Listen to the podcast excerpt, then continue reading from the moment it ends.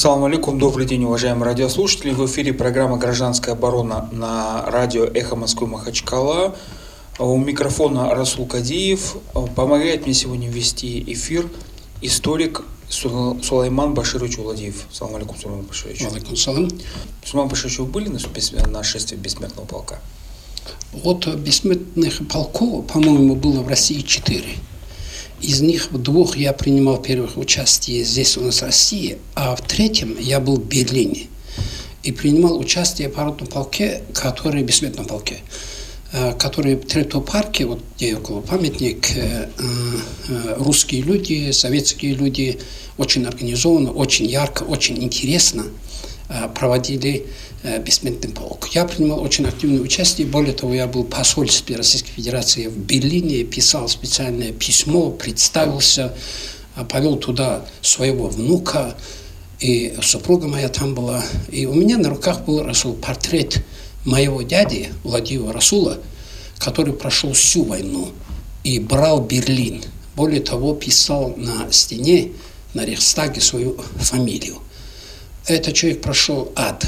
И, конечно, у меня было такое особое чувство тогда, когда я проходил именно по Берлину, по этому городу, откуда фашисты начали свою кровавую, бесчеловечную войну против всего человечества, в результате которой погибло по некоторым подсчетам около ста миллионов человек. И вот у меня был портрет моего дяди Расула в руках. Я горжусь тем, что именно там, в Берлине, я шел с этим портретом, и, поверьте мне, у меня было ощущение того, что немного я тоже к этому причастен, потому что я был там, откуда эта война началась, и там, где тогда советские люди, советский народ одержал великую победу. Правда, потерял, ну, по некоторым подсчетам, тридцать миллионов человек. Поэтому это великий праздник, но в том числе это и праздник скорби тоже. Вчера в Москве мой сын с моим внуком Баширом, которому пять лет, прошел парад и бессмертный полк. В руках у них был портрет и моего дяди Расула, который воевал, и моего дяди Сулеймана, который был в тысяча девятьсот сорок втором году убит под Москвой, и мы знаем его могилу, и моего отца, старшего лейтенанта Владимира Башира. Это было очень символически. Он проходил в Москве. А здесь я сам не был. В том эфире я объяснял причину тоже тебе, почему я это не сделал. Что сейчас для дагестанцев День Победы? Вот вы как не просто историк по образованию, прежде всего, и как преподаватель в школе, потом в педколледже, в сельской школе, подчеркиваю, в педколледже города Хасавюрта. Что было в советские времена для дагестанцев День Победы? Но я думаю, что это сравнивать будет несколько не совсем правильно и корректно, потому что нет Советского Союза, а есть Россия. И это не просто другая страна, это другой мир, другие ценности, другая экономика, другая надстройка. Ну, люди другие, которые родились после девяностого года. А, и, скажем, если даже они родились в восьмидесятом году, получается, этим людям уже сорок-сорок пять лет. Это основная масса населения. Тот мир, в котором я жил, этот советский мир ушел. Там, конечно, отношение к этой победе было очень трепетное. Там вообще не могло быть даже, ну, вот, другого понимания этого великого праздника и отношения к нему, кроме вот этих святых чувств и скорби, и печали, и радости тоже за то, что наша страна и наш народ тогда победили фашизм. Но с другой стороны, э, с другой стороны, там была идеология, коммунистическая идеология и ценности коммунистические, моральный кодекс строителей коммунистического общества. Поэтому, конечно, ну и некое единомыслие тоже. Хотя там какое может двумыслие, когда речь идет о Великой Победе. Но мне больно сейчас, конечно, вспоминать, что вот эти участники войны, в том числе мой дядя Расул, мой отец, два двоюродных брата моей матери, между прочим, Шапиев Гаджи, полковник, был начальником УВД после войны города Махачкалы, начальником Буйнакского городского отдела милиции тогда. Его фамилия, по-моему, шестая перед МВД. И его младший брат Шапиев Хабиб, майор. И вся грудь у того и другого в орденах. И мой отец и два его брата. Шесть человек моих близких родственников воевали. И некоторые из них там и остались, они не вернулись. У них тяжелая жизнь была, Расул. Это шестидесятые годы. Этим людям было по сорок, ну я же в сорок восьмом году родился, через три года после войны. Я же видел этих людей. И было по сорок лет кому, кому-то сорок пять, кому пятьдесят, кому шестьдесят. шестидесятые годы. Конечно, в стране не было вот этого изобилия, которое сегодня имеется. И они были вот обыкновенные люди, они не кичились, они этим не гордились, они не размахивали своими наградами. Мне они очень мало, когда я слишком приставал, что-нибудь рассказывали и не любили говорить об этой войне тоже. И, конечно, мне сейчас бывает обидно за то, что тогда, может быть, государство все-таки советское многое делало. Но, с другой стороны, наверное, им надо было, конечно, уделять внимание больше, чем всем остальным категориям людей. Вот. И они были такие же обычные, как бы, люди. Но, с другой стороны, тогда, когда мы понимали, что он участник войны, вот это отношение, конечно, было особое отношение к этим людям. Сегодня немного цинизма тоже, ну вот, иногда и много в отношении этих людей бывает. Современная молодежь – это другие люди. У них другие представления, другие убеждения, другие взгляды, другие ценности тоже. И иногда этот цинизм проявляется, мы это ощущаем. В этот день, вообще-то говоря, я думаю, печали и горя, ну, в принципе, тогда при Советском Союзе тоже было больше, и сейчас у людей моего поколения тоже. Поэтому я вчера не радовался. Хотя, как бы, надо, потому что все-таки это победа. Но все равно бывает больно. Я вспоминал этих людей. Ведь мой дядя Владимир Расул, вернувшись оттуда, прошел это, пройдя этот ад через всю Европу, Сталинградскую битву с первого дня до последнего дня, покалеченный, изувеченный, вернувшийся с этими орденами Красной Звезды, славой, медалями, благодарностями Сталина и семейными грамотами.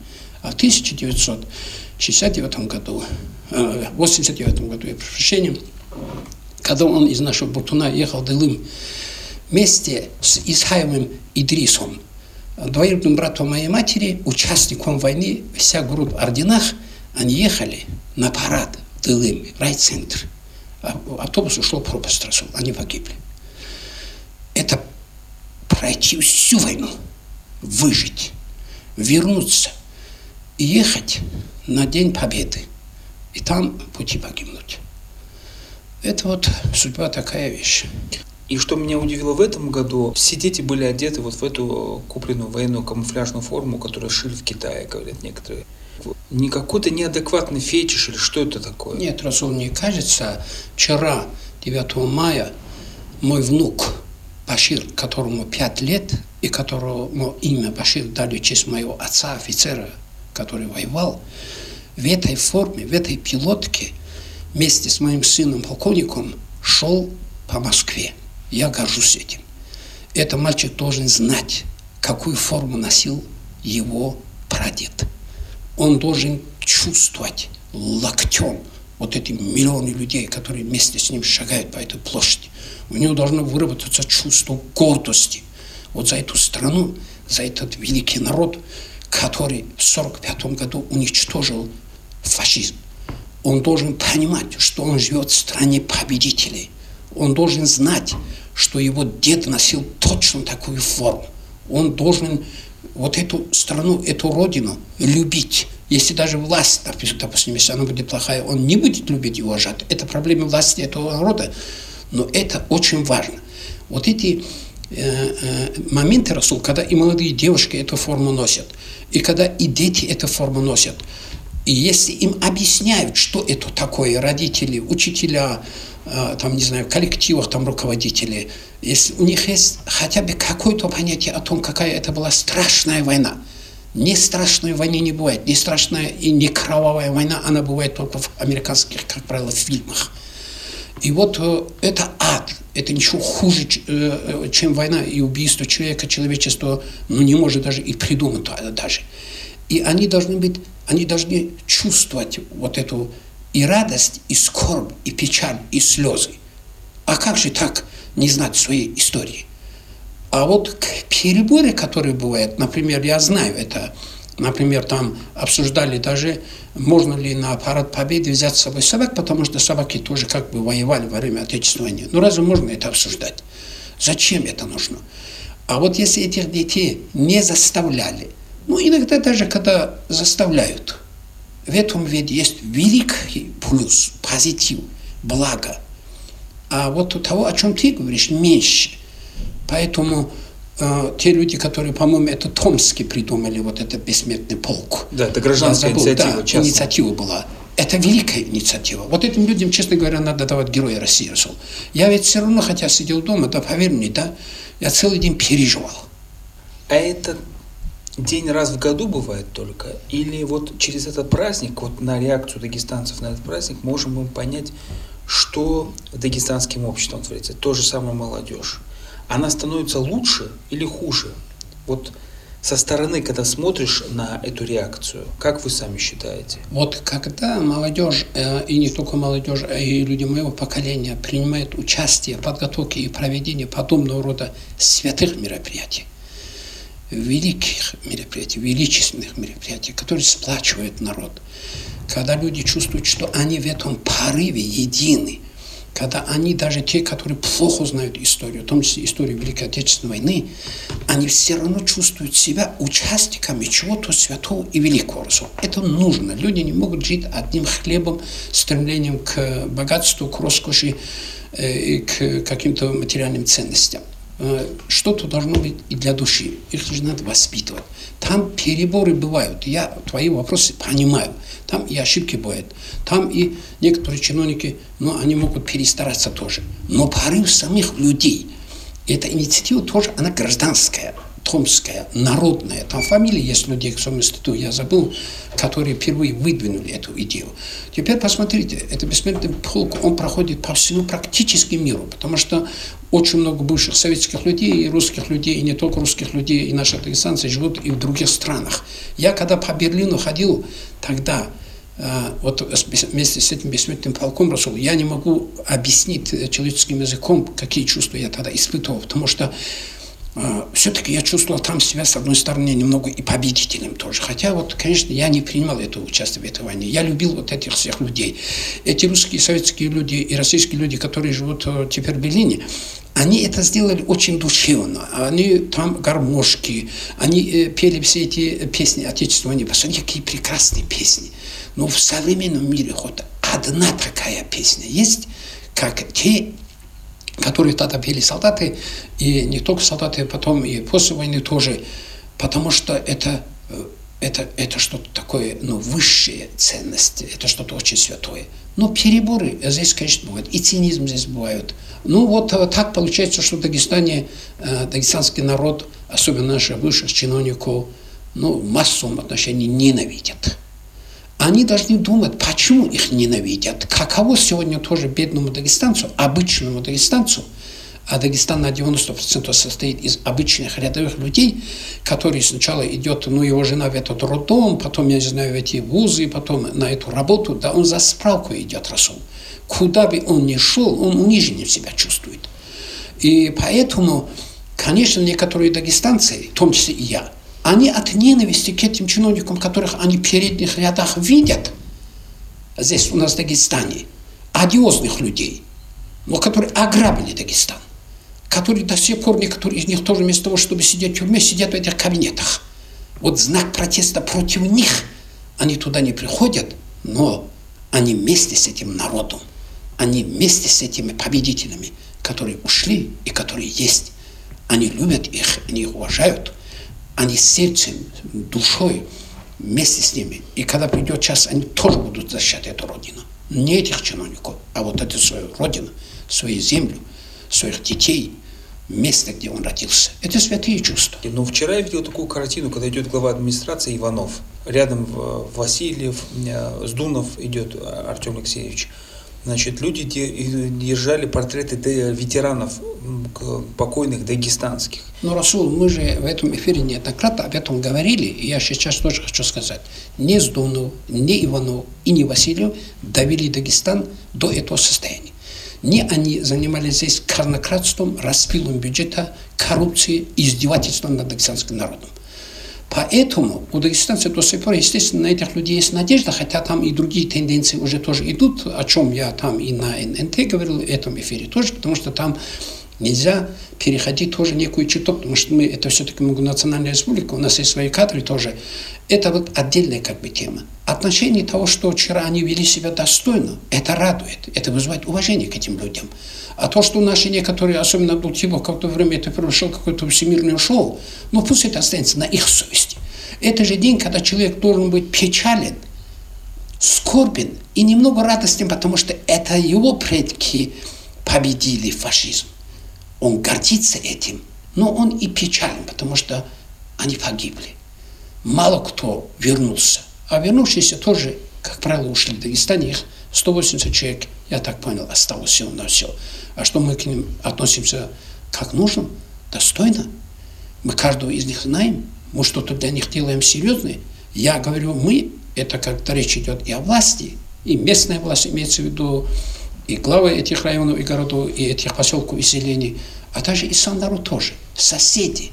Мне сейчас очень больно вспоминать, как сам в то время тоже, я относился к ним тоже, правда, с уважением, но тем не менее, вот, ну вот не так, как если бы я знал, как надо, как относиться теперь, как я знаю. Поэтому, когда люди ведут себя, конечно, так скромно, тихо, и тем более взяли в руки портреты не своих родственников, а наших дагестанцев, но, конечно, вызывает уважение к этим людям. Это же надо признавать. Надо оценки ведь давать по поступкам и словам, по конкретному каждому случаю.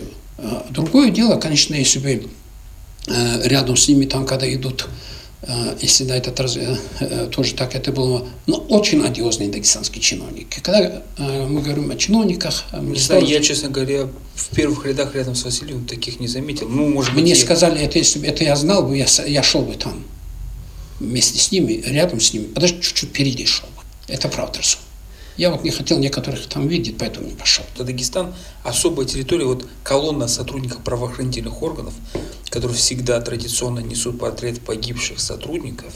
Когда умер мой э, дядя Шапиев Гаджи, полковник, который э, воевал и который был начальником э, милиции города Махачкалы, а он умер в тысяча девятьсот шестьдесят восьмом году, вот его хоронить наши родственники собирали по два, по три рубля, потому что у него рубля не было, занимая такую должность, потому что это был советский офицер, потому что он был человек чести, потому что это был кристальный человек, это был настоящий полковник, настоящий воин.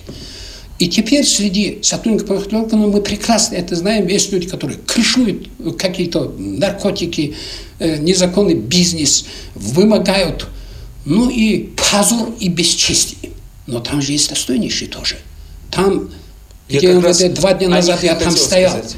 Фамилия, там где-то двадцатая идет, моего двоюродного брата забитого Саги, полковника, начальник шестого отдела, который террористы убили с третьей попытки. А сегодня тоже там работают такие же люди, честные, которые служат закону и народу. Их тысячи и тысячи, их даже большинство раз. Это вот мы так вот считаем, что вот раз гаишник, он, значит, без исключения все они взятки берут, раз полицейский, значит, он такой вот какой-то там враг, который думает, как бы кого-то из нас по башке ударит этим демократизатором. Там много достойнейших людей. На них держится и государство. И в конце концов, они не марсиане, наши дети, наши дагестанцы. Дагестан, к сожалению, вдруг опять... отличился в канун девятого мая в Дагестане очередной акт вандализма. К сожалению, с применением взрывчатых веществ был взорван зиарат, место погребления шейха в селении Черкей. Соответственно, возникает вопрос. Опять у нас опять снова война? Нет, Расул, у нас не война, а вот для того, чтобы комментировать вот это кощунственное, святотатственное поступок, который совершили наши дагестанцы, получается, в отношении могилы ушедшего, мертвого человека, таких слов я в русском языке, честно говоря, даже не знаю. Это вне комментариев. Что это? Как это? С какой целью? Ну зачем это? Человека-то нету. Он умер, он ушел, он уже у Аллаха. Мы не можем ему ничем не помочь, не навредить. Ну, могил лежал человек, ну, слушайте, убили, там взорвали, а теперь еще и могилу. Вот о чем тут говорит? О какой это страшный удар по репутации Дагестана? Слушайте, ну, это же надо остановиться. Какая может быть репутация и какой может быть имидж Когда такие вещи совершаются у нас в республике, надо же какую-то ответственность идти, надо же думать о том, что это ты делаешь. Когда туда два человека идут, кто-то же отправляет уже. Ну, какой-то нормальный человек должен быть Расул, который говорит, что мы делаем, куда мы идем, с какой мы целью это делаем, а чего мы добиваемся, как за это ответить перед людьми и перед Богом. О чем тут вообще говорит?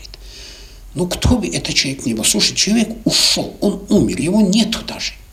Поэтому я не знаю, о чем комментировать. Вот, когда ты говорил о Великой Отечественной войне и спрашивал о том, что вот современное состояние, видимо, дагестанского морально-психологического ну, общества и насчет войны и нашего положения, я понимал, о чем ты говоришь. Видимо, вот это тоже... А что в течение двадцати последних лет в Дагестане несколько тысяч, некоторые называют восемь тысяч человек, с той и с другой стороны погиб. Слушай, ни один человек не должен был погибнуть. Это тоже вина нашего общества, и в том числе, конечно, и тех людей, которые были у власти. Почему мы должны были убивать друг друга, и почему до сих пор это продолжается, тогда, когда пытаются мертвых уже убивать? Это же причины были, надо же их устранять, надо же это остановить, и эта репутация, и этот имидж. А война вообще, вывод Расул, знаешь, какой должен был быть, когда эти дети выходили, и взрослые выходили вчера, и миллионы людей, там десятки миллионов по всей России, и это правильно. Это хорошо, это народный порыв. Людей, люди приходят туда, люди понимают, что это нужно для их детей, для них, что это что-то великое, величественное, святое. Но не должно быть войны, Расул. Хорошей войны не бывает. Поэтому любая война плохая. Любая война – это смерть, это гибель, это сироты, это покалеченные люди. Ничего хуже войны человечество никогда не придумало и никогда не придумает. Вообще человечеству надо отказаться от всяких войн вообще, от всякого насилия. У нас же есть мозг, интеллект, ум. У нас есть понимание того, что можно и что нельзя делать. Вот выводы такие должны быть. Учителя должны над этим работать. В вузах должны родители. Об этой войне надо говорить. Эти фильмы надо смотреть. Особенно послевоенные, советские фильмы о войне. Там действительно... Без слез невозможно некоторые из них. Я бы лучше смотрел, наверное, не лучше, а наравне с ними а, можно и смотреть, в принципе. Самые удивительные документальные бывают фильмы, которые почему-то нас не любят показывать, за редким исключением перед девятым мая, о концлагерях. А разве дагестанцы каждый день на улицах, в ДТП, за рулем своих машин, как камикадзе японские, те-то хоть за что-то сражались, не убивают других дагестанцев? Семь человек, по-моему, да, да погибло да. девятого мая в Дагестане. То есть мы отличились в этот день двумя новостями, которые, на мой взгляд, полностью отражают, ну не полностью, но отражают одни из проблем дагестанского общества. Как могли, так и отличились.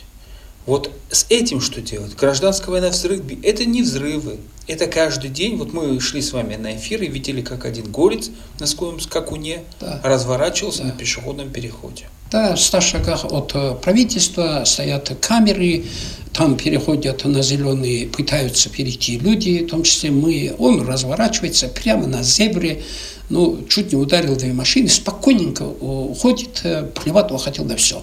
Вот с таким псом надо обращаться языком насилия. Да, я правильно назвал это слово. Вы только что призывали к миру. Это они убивают людей. Вы только что призывали к миру. Это, я не сказал, что надо убивать. Я сказал, применить закон. И даже а само общество должно их останавливать. Это они убивают вот это по семь человек. И тысячи детей в Дагестане тоже гибнут. Кстати говоря, при всем том, что... Ну, наверное, сегодня тоже положено хвалить э, свой народ и свою историю, свою культуру. Но Рамазан Абдулатипов до своей смерти этим занимается. Я считаю, что нам надо все-таки посмотреть на себя со стороны того, какие мы. И как в этих, э, на этих улицах и э, на этих наших дорогах наши водители, дагестанцы, себя ведут. Ведут себя как варвары. Огромное количество, к сожалению. Это не единичные случаи. И как мы относимся к тому, что тут от города нет. Вы там, по-моему, парк попытались спасти, а что его спасать, то там ничего уже не осталось. Вообще надо его отдать на застройку, а самим надо жить, как э, в этих трущобах живут, вот в этих э, в Нью-Йорке, как это с этими небоскребами. А вот это деградация, это тотальная деградация. Ничего подобного, кстати говоря, в этом отношении при Советском Союзе не было. Это единичные случаи бывали. Но Советский Союз это было все-таки сначала тоталитарно, потом авторитарно. Все понятно, это семьдесят лет, там была революция, гражданская война, тридцатые годы, тридцать седьмой год, репрессии, убийство миллионов людей, все было. Но было плохое и хорошее. Сейчас мы туда вернемся и будем об этом дискутировать, это надо месяцами нет, нет, сидеть. Нет, нет, почему я об этом говорю, потому что есть такое мнение, что в Дагестане порядок можно навести только железной рукой на горле у каждого дагестанца. Нет, вчера мне человек с очень красивыми погонами четко объяснил, он юрист персональный, и я где-то частично с ним даже почти полностью был согласен.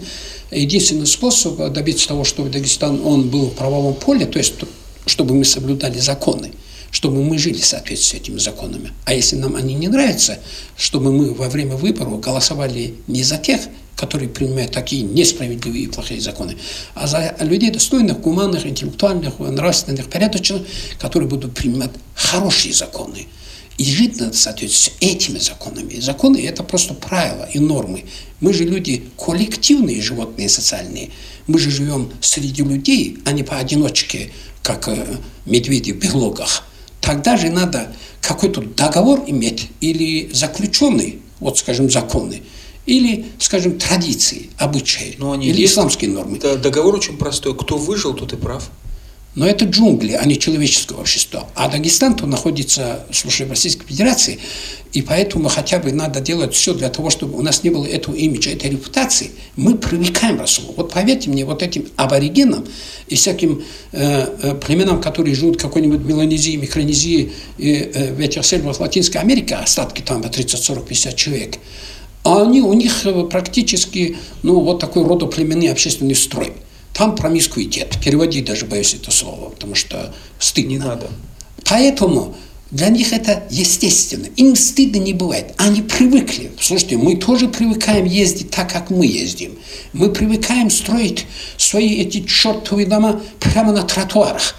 Ну вот, уважаемые дагестанцы, ну идите вы хотя бы по одному дагестанскому тротуару более двести шагов. Вы не подойдете. Или ногу сломаете, потому что упадете. Он поднимает на полметра около своего дома и устраивает себе, еще и выходя туда, чуть ли не на проезжую часть. Или буквально на тротуаре стоит ларек, магазинчик, дом, все что угодно. Плевать на всех остальных хотел. Но надо же думать, а вдруг мы такие же по отношению к государству, к обществу, к семье, к соседям, к тому, что называется современная цивилизация. Слушайте, надо же на себя посмотреть сначала для того, чтобы измениться в лучшую сторону. Я еще раз хочу сказать, Расул, высший закон – это закон Аллаха. Аллах говорит в своей речи, в Коране, прямо, я не изменю вашего положения до тех пор, пока вы сами не измените себя. Это перевод. Слушайте, если всемогущий говорит, я не изменю ваше положение, пока вы сами себя не измените, ну давайте меняться в лучшую сторону, давайте за рулем вести себя как положено. Соответственно, главный вопрос эфира. Вот девятого мая мы ходим на парады, детей одеваем, чтобы помнили, дедов фамилии, но им этот портрет носим. В это же время там где-то взрывают какие-то кладбища, в это же время наши дагестанцы э, э, друг друга начинают давить. И у всех возникает вопрос. И мы сами можем измениться? Мы сами можем измениться и должны измениться в лучшую сторону. Потому что, еще раз, вы а что говорили римляне? Процитируют это латинское э, крылатое выражение. Они говорили «Honores mutant poris et raro in meliores». Времена меняют травы, но вроде как лучшим. То есть меняться надо в лучшую сторону. Но не бывает так, чтобы сюда приезжали, слушай, откуда-то из Англии, Великобритании, я знаю, там Москвы, там Татарстана, Казахстана люди, и нас меняли в лучшую сторону. Они же здесь временно, они уйдут, они если вчера придут, завтра уйдут. Нам здесь жить. Тогда надо, вот, вот я бросаю просто клич, так жить нельзя, как мы живем.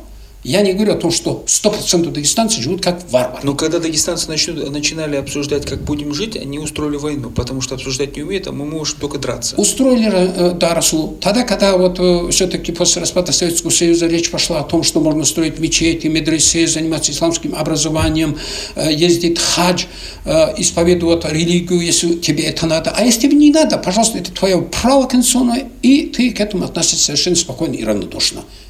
Чем начали заниматься дагестанцы? Мы, дагестанцы, давайте вещи назвать своими именами. Мы начали искать, кто правильный мусульманин, а кто неправильный мусульманин. Каждый считал, что правильный – это я.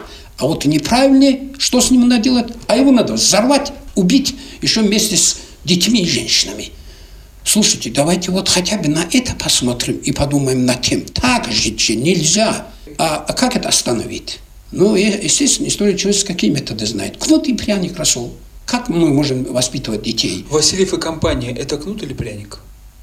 Ну, когда кнут, когда пряник, наверное, так все-таки. В данном случае, конечно, стратегически, я полагаю, в качестве, наверное, э, как бы немного кнута, но они же не ведут себя у нас как жандармы, и это и невозможно. И как казаки. И невозможно, как казаки тем более. И это же вызовет отторжение и протесты. Им тоже непросто, это надо признать. А во всем том, что они делают хорошее, надо поддерживать их во всем, во всех отношениях. Они ведь не пришли сюда. Когда говорят, они временно, как вы думаете, примерно насколько? Ну, Расул, это знает Владимир Владимирович Путин. А вот объективно, сколько нужно времени, чтобы с помощью людей, которые попросили, с помощью тех ресурсов, которые сейчас дали Дагестану, очень больших ресурсов, это надо признать, сколько времени нужно Дагестану, хотя бы, чтобы прийти в как более-менее нормальное состояние вот, порядка? Расул, вот процесс... Как историк, я спрашиваю. Вот я говорю, процесс совершенствования человека... ну, homo sapiens, да, человека разумного, будем говорить, в том числе и дагестанцев, а также, как и любого другого человека, и вообще человеческого общества, и государства тоже в том числе, и политические надстройки, и политические системы. Этот процесс не имеет конца. Однажды не наступит день, когда все мы будем жить то ли в соответствии с законом абсолютно безупречно, то ли в соответствии с законами Аллаха. Этого не будет. Но разумеется, люди развиваются по пути прогресса и совершенствуются не только средства производства, орудия труда, там производительные силы, производственные отношения. Меняется вообще, конечно, человеческий облик, его убеждения, его ценности. Они становятся более гуманистическими. Хотя вот буквально, получается, вот в сорок пятом году закончилась Вторая мировая война. Об этом ведь тоже надо думать. Которые погибло там, ну, восемьдесят миллионов, ну, сто миллионов человек. Как можно? Стерты с лица земли целые государства, страны, тысячелетиями люди, все, что создавали, это ведь тоже погибло. Картины, ценности, музеи, города, дома, заводы и фабрики. Все было уничтожено. И продолжается уничтожение всех. И сегодня ведь тоже войны, действительно, вот у нас в двадцать первом веке сумели придумать айпады и айфоны, отправили Voyager на расстоянии двадцать миллиардов километров от Солнечной системы, черт возьми, ну неужели нельзя? Другие вопросы решат мирно. Ну, слушай, неужели нет другого способа э, выяснить отношения как между странами, так и между народами, и между верующими, и между неверующими? Несколько иными способами, кроме как применения насилия. Вот это озлобленность, ожесточенность, готовность дать по морде. Как и человеку, который тебе на ногу наступил или не уступает там дорогу, так и со стороны государства другому государству. Но вот люди, если не придут к этому пониманию, четвертой мировой войны, считают физики, ядерщики, не будет, Расул. Если она будет, она будет только третья и последняя.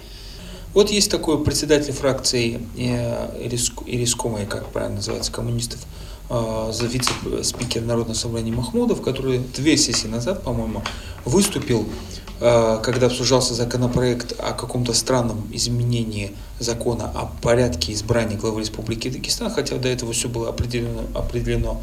Он выступил с речью, по-моему, что надо выбирать главу республики всенародно и тому подобное. Его речь успешно вырезали на видеоролике и во всех документах. Видеоролики на сайте Народного собрания, который в ютубовском сидит, осталось только комментарий председателя Народного собрания, что есть всякие мысли и тому подобное. Но при этом э, коммунистическая партия не внесла никаких законопроектов, просто вот на словах, и даже не внесла законопроект об, об прямых выборах глав муниципальных образований напрямую, там, или там, депутатов непартийных, э, допустим. Ну, в общем, э, вопрос-то следующий. Вот если вам предстояло бы сейчас решать, вот впереди сентябрь, команда Васильев, Сдунов, Иванов, это может быть даже другие люди, которые придут как на смену и тому подобное. Вы бы могли точно сказать, что дагестанцы готовы. Все, мы вот исправились, все, вот у всех одиозных людей, вот два человека еще осталось, вот заберите их как-нибудь там, покажите им дорогу на, на Украину или куда они там все убегают сейчас. Значит, и все, мы справимся. И вот мы даже выборы можем провести. Или дагестанцы и эту осень не будут готовы. К чему? К тому, чтобы выбирать напрямую, начиная с депутата непартийного сельского, главы муниципального образования. Ну, Махачкалу районы оставим, даже, в принципе, Конституционный суд разъяснил, что это сложное муниципальное образование. Но и как в других субъектах. Мы увязываем сейчас в этой теме, давай отдельный эфир посвятим тому, что такое были выборы в Дагестане и в России до этого, имеется в виду, начиная от главы поселения, То есть мы не исправимся. Селения, города, депутата народного собрания, городского собрания, районного собрания, главы, мэра, главы республики. Но до этого у нас не было руководителем Васильева или Иванова, там, Сду... да, Сдунова. Расул, это вопрос, во-первых, юридический, правовой, потом он политический. Нет, давайте так, политический, это... потом юридический. Но все-таки это юридический, потому что, как известно, выборы проводятся в соответствии с федеральным и республиканским законом. Если надо менять эти законы, и надо сделать так, чтобы каждого мэра и каждого депутата, и каждого главу, каждого субъекта избиратели соответствуют Конституции, выбирали на всеобщих прямых выборах при тайном голосовании. Это называется демократия. Давайте да, по-другому. При, при по условии, это что поможет выборы, нам при условии, измениться. Что выборы будут честными, справедливыми и законными. Хорошая же тема, но мы же знаем, как в Дагестане эти выборы проходили. Я сам выступал, и даже когда Абдулатипов провел эти кощунственные выборы, считал, что за это тех людей, которые были виноваты в этих фальсификациях, о чем признала Элла Памфилова тоже, их надо было привлечь к уголовной ответственности. Это подрыв основ конституционного государственного строя. Потому что они такими поступками у населения вызывают озлобленность по отношению к власти и государству. Ничего хорошего в этом нет. Надо, чтобы избиратели, население, народ уважали власть и государство. Извини, теперь нам надо будет рассуждать о муке, о сахаре, о долларах. Вот мы там еще не дозрели, перезрели, созрели. Это такая тема. Что касается коммунистов, Расул, у меня такое ощущение, что последним коммунистом в этой стране был мой, в этой республике был мой отец. И это Шапиев Гаджи. Ну, какие-то страны же теперь эти коммунисты. А что, они действительно читают, изучают Ленина, тридцать томов, манифест коммунистической партии. Они издают недавно. Искру, они готовятся к захвату мостов, дворцов, свержению буржуазного строя. Что-то я такое не видел. И как этого э, товарища или господина зовут? Э, Махмудов. А, Махмудов. Ну, в Инакске мы видели Махмудова тоже, как Зюганов в России тоже. Это какие-то странные коммунисты. Я, например, не считаю коммунистами. Потому что я хорошо знаю, что такое теория научного коммунизма, я персональный историк, я знаю, что такое коммунистическая система и коммунистическая идеология. Ну, вот в этой конкретной системе они считают, что это муляж, который создали. Да? Вопрос-то был задан, опять же, скажу, с подвохом. А, конечно, есть среди людей, извини, среди людей, люди с коммунистическим, социалистическим мировоззрением. Вот как? Это равенство, братство, справедливость, справедливое распределение материальных ценностей. Эти идеи столько будет существовать, сколько будет существовать сам человек. Они были известны со времен Адама и Евы. И в разных концепциях, в разных странах исторически они будут существовать. Давайте констатировать вот следующее. И, да. И выборов дело, нет. Когда политики их используют в своих целях. Сулейман Баширович, смотрите так. Итак, мы говорим, выборов нет и не предвидится на муниципальном уровне. Выборов нет и не предвидится в Дагестане на региональном уровне. У руководства в Республике Дагестан пока успешно, подчеркиваю вот эту фразу, успешно, Владимир Васильев, генерал-майор, много генерал, не генералов, но офицеров, бывших сотрудников МВД, в том числе, в, в работают чиновниками. Расул, извини меня, а что выборы – это рецепт от всех проблем? Не, не, Сулейман Баширович, скажи мне честно. Можно я договорю вопрос? Вот не кажется ли вам, что действительно, как бы нам это нравилось и не нравилось, но в Москве приняли решение, что этот Дагестан может спасти действительно железная рука на горле каждого дагестанца? Но не каждого, а на горле тех дагестанцев, которые не соблюдают закон, не уважают закон. А там выбирать никто не будет. Кто а почему выбирать? Ты решил, что это тридцать седьмой год? Ну, это твое предположение. Если в Москве примут решение, что в отношении тех дагестанцев, которые не уважают закон, а нарушают закон, воруют, там, занимаются казнократством, издеваются над людей, убивают, грабят, Очень даже хорошо. За глотку еще как надо их брать. Но в Дагестане же живут миллионы нормальных людей, Расул. Они что, нарушают закон, что ли? Им надо выжить, им надо кормить детей, их надо, им надо воспитывать этих детей. Они этим будут заниматься в нормальных условиях. А так вот выборы ради выборов тоже, да, вот я хотел тебе это сказать. А что, на будущих выборах мы с тобой пройдем? Или одиозный дагестанец, который двадцать я лет не, грабил? Я констатация фактов, Сулейман Баширович, к сожалению, наша программа подходит к концу, но что я могу сказать?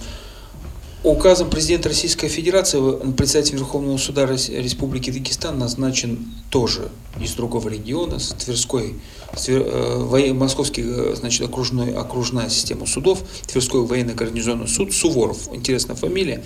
Вот я посмотрю, надеюсь, у него действительно получится, потому что судебная система – это не только железная рука, а справедливость. А иначе мне, как адвокату, придется писать жалобы ФСБ уже на суде. А вот дагестанцам, извини, Расул, я предлагаю подумать серьезно и основательно над тем, как мы дошли до того, что к нам каждый день отправляют из разных губерний и областей и краев России разных руководителей, различных и правоохранителей. А я считаю, что дагестанцам в этом смысле как-то, как бы это ни смешно звучало, повезло.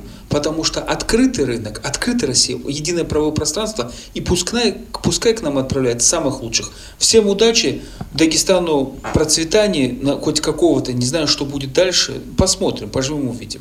Сулейман Баширович, салам алейкум. Алейкум салам.